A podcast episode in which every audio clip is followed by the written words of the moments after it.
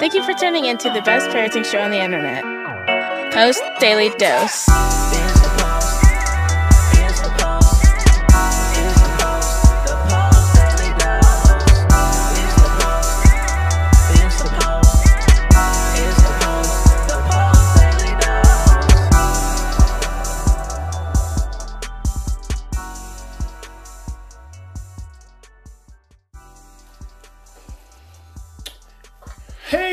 Facebook family. Welcome to another episode of Post Daily Dose with me, your trusted parenting advisor, faithful guide, and servant on the healing journey. What's my name? Big Papa Brian Post. Hope everyone is doing fantastic, having a terrific Tuesday, and uh, everyone's feeling well and everyone is healthy.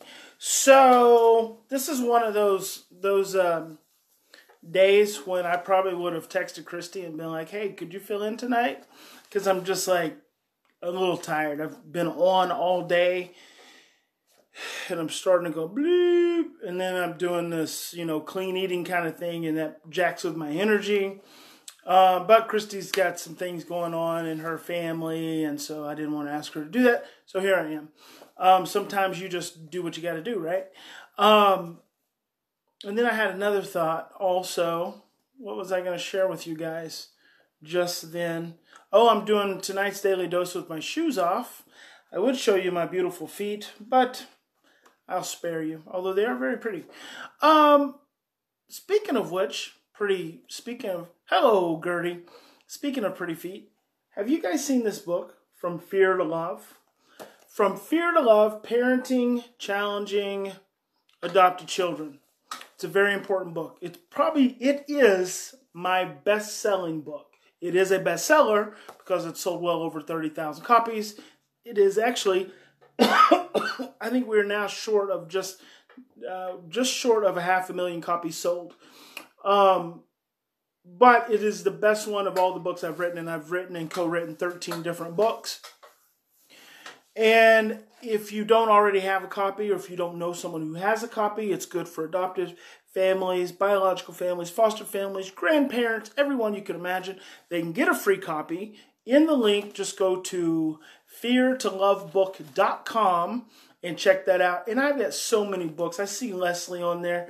Leslie is a co co-author on one of my school books that I was doing so good last year, right up to the end of the year, and then business in Northern California started and took off, and I was working seven days a week, and boom, just got oh hello there, Leslie, just got uh, completely sidetracked. So I, I need to get back on that. Um, oh, thank you so much, Angela. Thank you so much, and thank you, Angel, as well. So tonight I thought I'd go back, dig into the archives. I was listening to a little video earlier about it's a stress model video I just had done and will be sharing um, pretty soon. It's just a little video. Many of you have heard most of it. But I talk about attachment and bonding, and most of you probably don't know that Marshall Klaus and John Kennell were, and I'm sure they are dead by now because I had the fortune to hear them 20 years ago. Uh, they are two of the pioneers in pediatric attachment and bonding. And I think that they may have even came up with the two terms. Not sure, didn't do my research. Someone can look at if if you if it matters. So attachment and bonding, Kennell and Klaus um, were the names of the two pediatricians, and they were gosh probably seventy. I know John Kennell looked really old when I saw him twenty years ago. So maybe they're still kicking. Um, but they talk a lot about in their early work, a lot of their research they did around pedi- pediatrics, infants, had to do with attachment and bonding. And what you what many of us don't understand, thank you so much, Leslie, is that attachment is the behavior of the child to the parent. So, you know, 20 years ago, when uh, over 20 years ago now, when I first really started to get steeped in working with really challenging children and really stressed out families, reactive attachment disorder was the big disorder of the day. And it kind of ruled the day for the better part of 10 years. And there, you know, is, there were a lot of crazy therapists doing a lot of crazy things. And um, slowly but surely, it's kind of died off, or at least my my kind of direct. Every now and then, I'll say uh, I'll hear from a parent who says, "I have a child diagnosed with reactive attachment disorder." Um, it is not a, a diagnosis that I really. Even then, 20 years ago, I was saying that children don't have reactive attachment disorder because children don't have an attachment disorder. They have an attachment challenge because any of us, when you really understand stress and you really understand the attachment system, which I'm going to come back to Kendall and Klaus, is then you understand that children don't have attachment disorders. They have attachment challenges because they are in stress and they are in survival. This is really important. Um, when we are talking about helping children develop attachment, Kendall and Klaus help us to understand that it is a two-way street.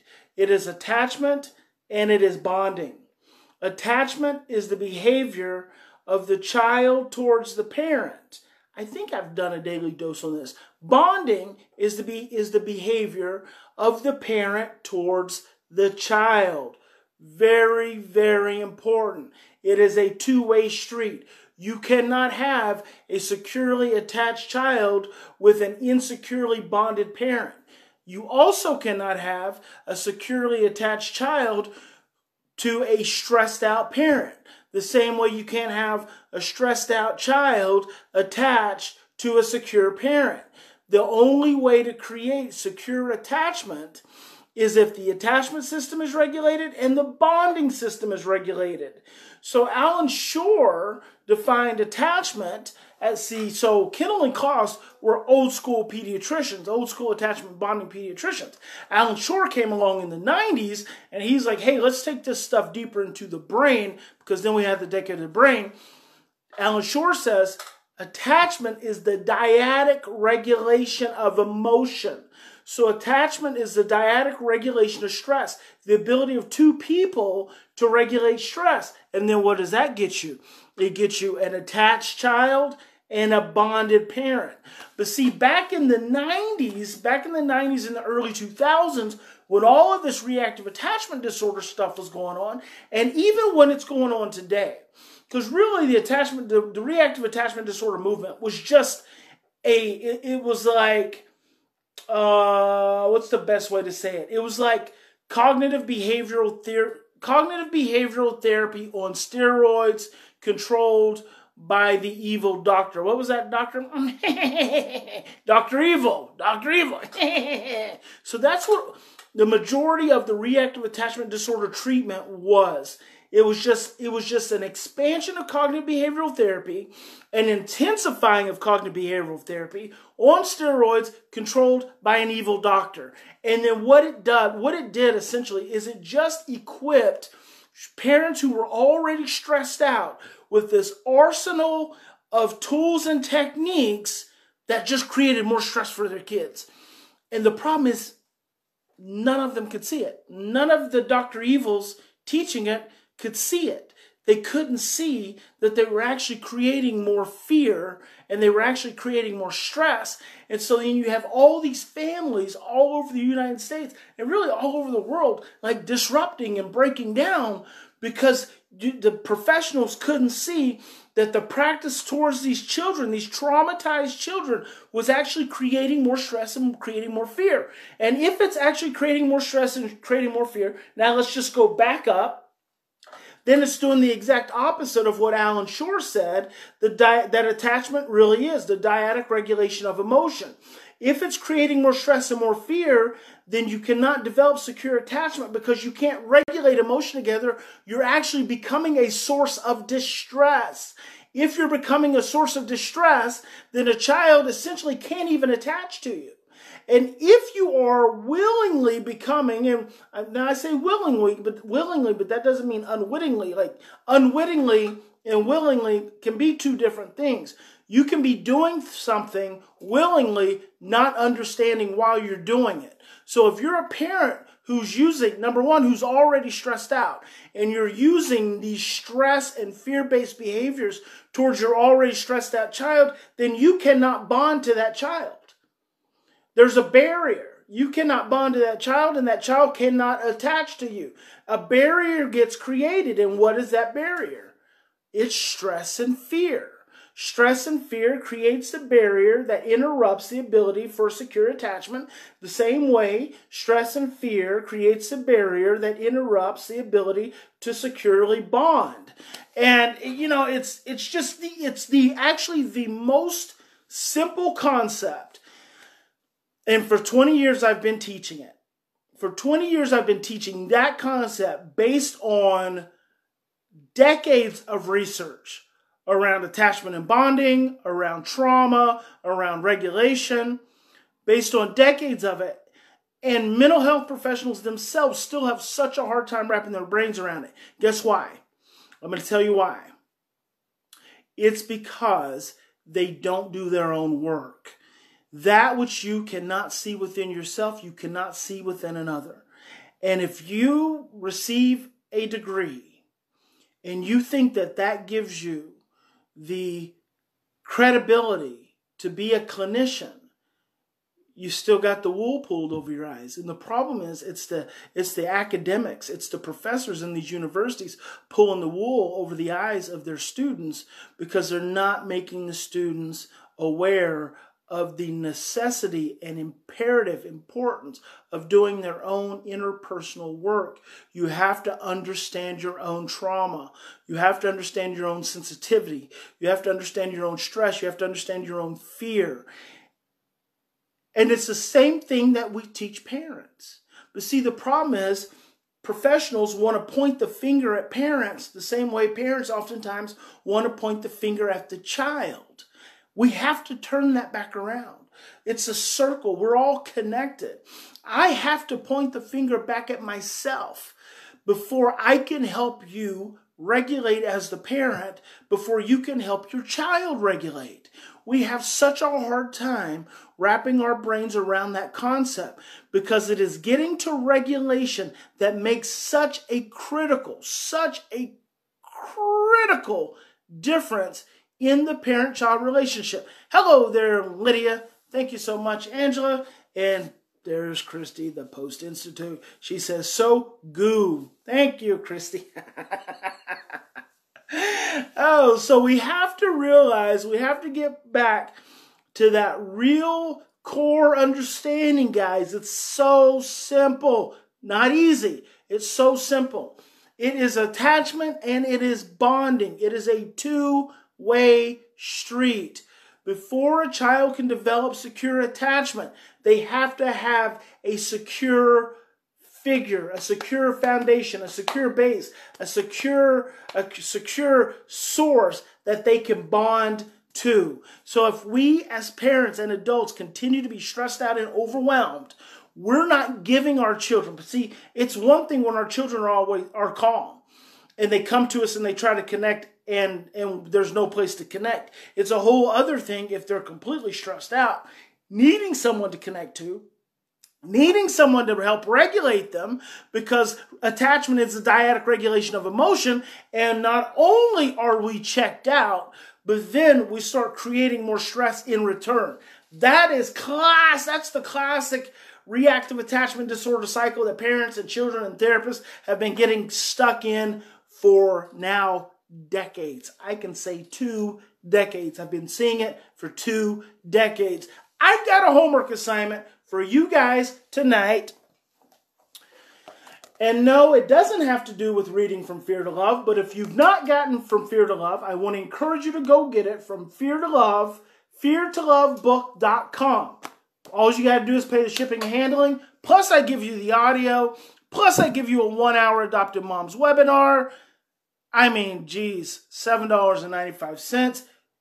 This, change your life, change your family, or a venti double espresso mocha latte, which will last you 10 minutes and will give you a great buzz until you crash, and then you're grumpy, and now you're stressed, and now you're back to yelling at your child and then you realize that venti triple espresso mocha latte wasn't worth it after all. Get from fear to love. Feartolovebook.com. Homework assignment for tonight. I want everyone to go on YouTube and type in trauma, brain, and relationship. trauma brain relationship. And you'll see it says trauma brain relationship post institute. Click on that. That is the video. I think it's about 30 minutes long to trauma brain and relationship. It is so powerful. Listening, it's old. I'll tell you it's old. You'll see, I was like 17 years old when I was a part of that with Dan Siegel and Bruce Perry and Marcy Axness and a whole bunch of other. I mean, I was young. I was a kid, 17. I look 17. But listen to it. It's so good. I still show it in all my lectures today because it really speaks to the foundation. And one thing I always pick up on now is Dan Siegel says it's not as if you're saying to a child, you can't have an ice cream cone. Actually, sometimes it is. Sometimes saying to a traumatized child, you can't have an ice cream cone, is just like saying, you're not going to get any food ever again. Ever, ever, ever. So, see, when you really work with kids, when you've been working with kids as long as I have, you understand those nuances. So, you can be really smart and write a lot of books. But if you haven't done the work, then you miss those little details. And as they say, the angels are in the details. God bless each and every one of you. Trauma Brain Relationship Post Institute. That's your homework assignment tonight. I might ask you about it tomorrow. I might even watch it again myself, even though I've probably watched it 200 times. So if you've not watched it at least 30 times, you're still way behind the curve because all the lectures I've done, if I show that video probably at 90% of the lecture I've done, I've seen that video 90% of the time at all those lectures. And you guys know I do a lot of freaking lectures. All right. That's it, gang. Love you. Big Papa loves you. God bless each and every one of you. Remember, in any given situation, we always have two choices. We can, one, continue to react from our same blueprints of stress, fear, and overwhelm and keep doing the same thing over and over and expecting a different result, which Einstein says is the definition of insanity, or we can stop. Um, I we can we can stop. We can take three deep breaths you see, that's a regulated brain. I would never flip you guys off unless I was acting like a stressed out teen. We can take three to 10 deep breaths and choose love. And I hope you and your family will choose love. I love you very much. Thank you so much for being here with me again. Share this video with someone who means something to you. I'll see you guys tomorrow. Good night, everyone. Join us live on weekdays at 6.30 Central Time on Facebook at the Post Institute. Don't forget to get your copy of Brian's best-selling book, From Fear to Love, on promotion. Just pay shipping and handling at www.feartolovebook.com. That's www.feartolovebook.com.